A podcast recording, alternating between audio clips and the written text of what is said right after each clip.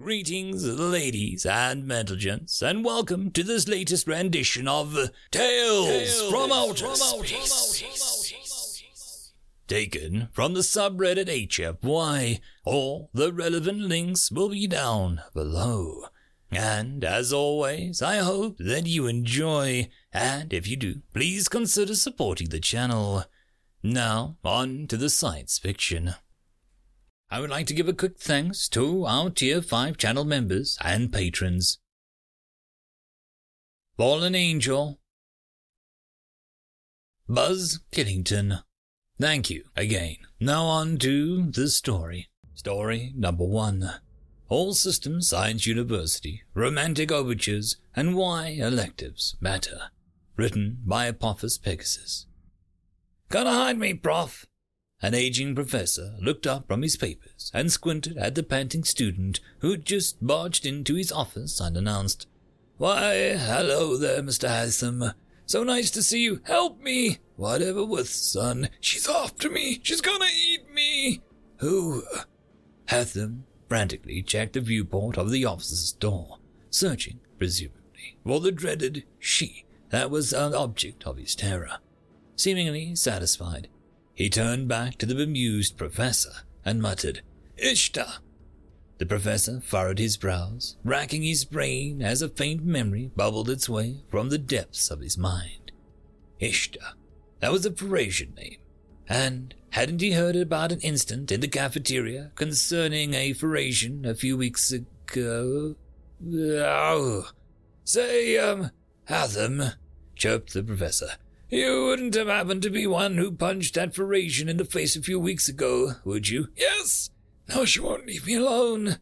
"Ah, well, it's to be expected." How in the hell is it to be expected? Didn't you take the social sciences class, Galactic Cultures, an introduction?" Hatham paused, frantically racking his brain. Realization clicked, and he stammered, Yeah, but you didn't attend half the classes. Put in a minimum amount of work to get a passing grade, and forgot all about it when you had done." Dejected, Hatham hung his head. "Yeah, but you were an engineering major and had better things to do than some crummy so-sci elective." Yeah, come back to bite you, huh?" Raising his head, Hatham gazed at the serene lecturer with a pleading look. "Look, Prof, I'm sorry. But could you just tell me why she's chasing me?"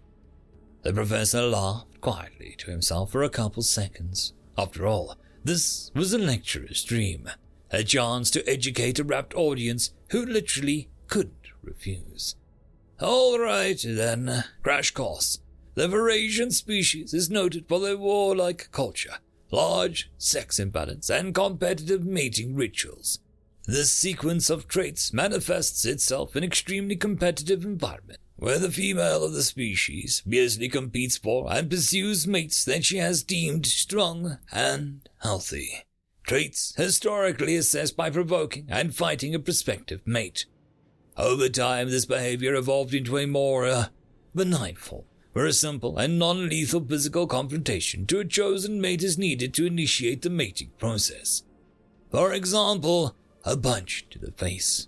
So while she is trying to eat you, it's not the way you think. Many questions. How do I get her to stop? Not really what I was going for here. Please. Well, you could just date her. Don't think you get the gist of where I want the scenario to go, Prof. Hear me out. Punching her in the face was merely to initiate mating rituals. Doesn't mean it's done a deal. She could as easily lose interest after she gets to know you." Hatham tilted his head, mulling it over. Admittedly, it sounded like a good plan. Disappointing woman wasn't something too hard for him back on Earth.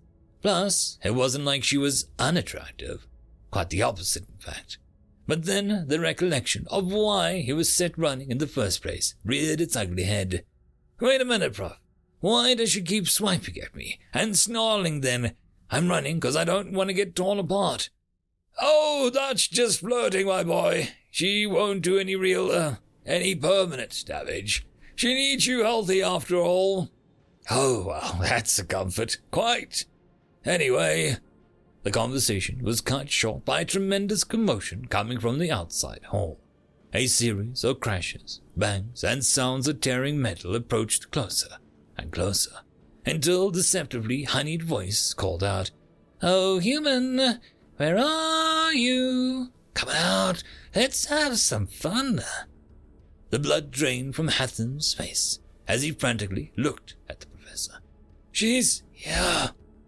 Shooing the quivering student aside, the professor looked through the viewport, catching the greyish-blue and indigo flash streaming through the hall.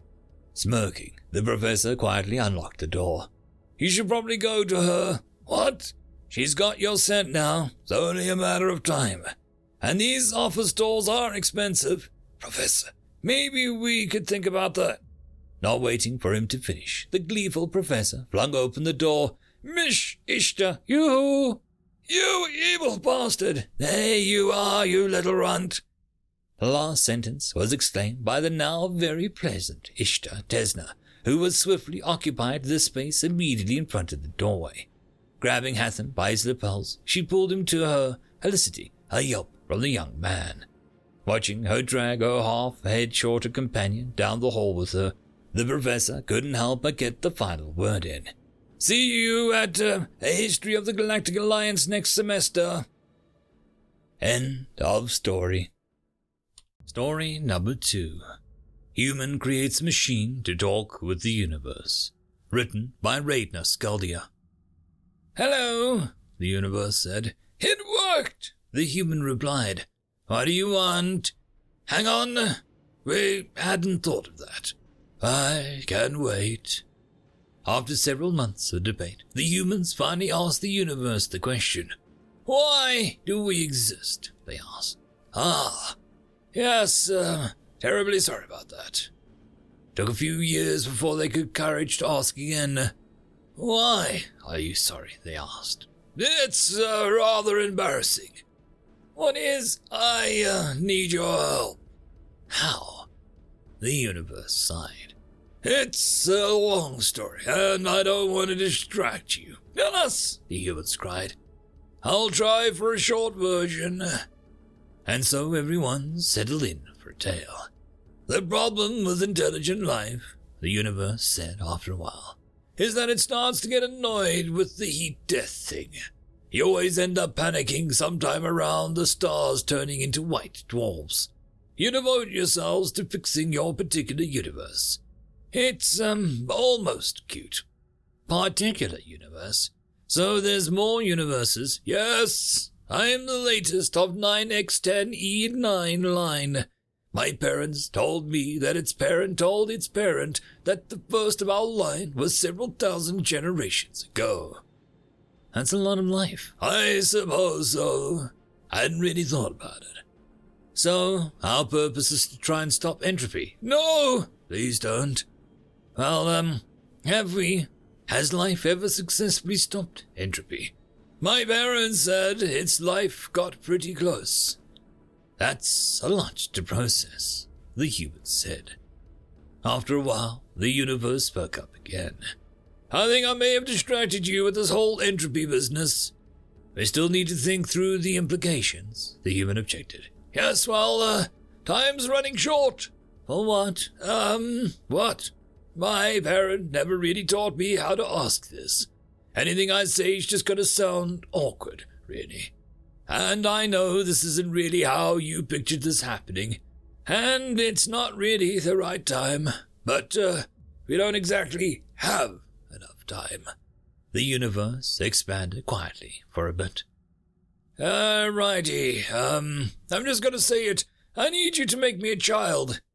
"You need us to make you a child." "Yes.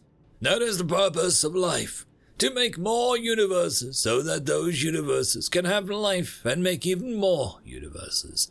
Usually, we can just wait around several trillion years and you guys will just do what comes naturally. But we don't have several trillion years." The universe paused. "My parents' lives spent too much time trying to fix entropy to create me with any sort of efficiency." "What?" "I'm saying that my entropy is running a little hotter than my parents." "What?" There's only so much organized energy in the universe, and if life isn't careful enough, apparently, it can waste that energy thinking about entropy instead of using it to make a child universe. My parent told me it contained 99.99% of its parent's useful energy. I only ended up with 41.9% of my parent's energy. There must be some way to fix this. The humans cried out in horror. I'd rather you didn't try, given the circumstances. The humans took a while to think again.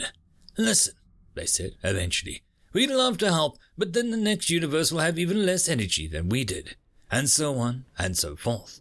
And life will never have enough energy to fix it. And eventually life won't exist. Still though, you should probably make me a child, just in case. It seems the most reasonable course of action. Plus, it could be fun. I was poking around in your internet, and I believe that I can even make you some galaxies of pancakes for the morning after. We'd love to help, but we think we'd be better off fixing this whole heat death thing in the first place, the human said. I was afraid you'd say that.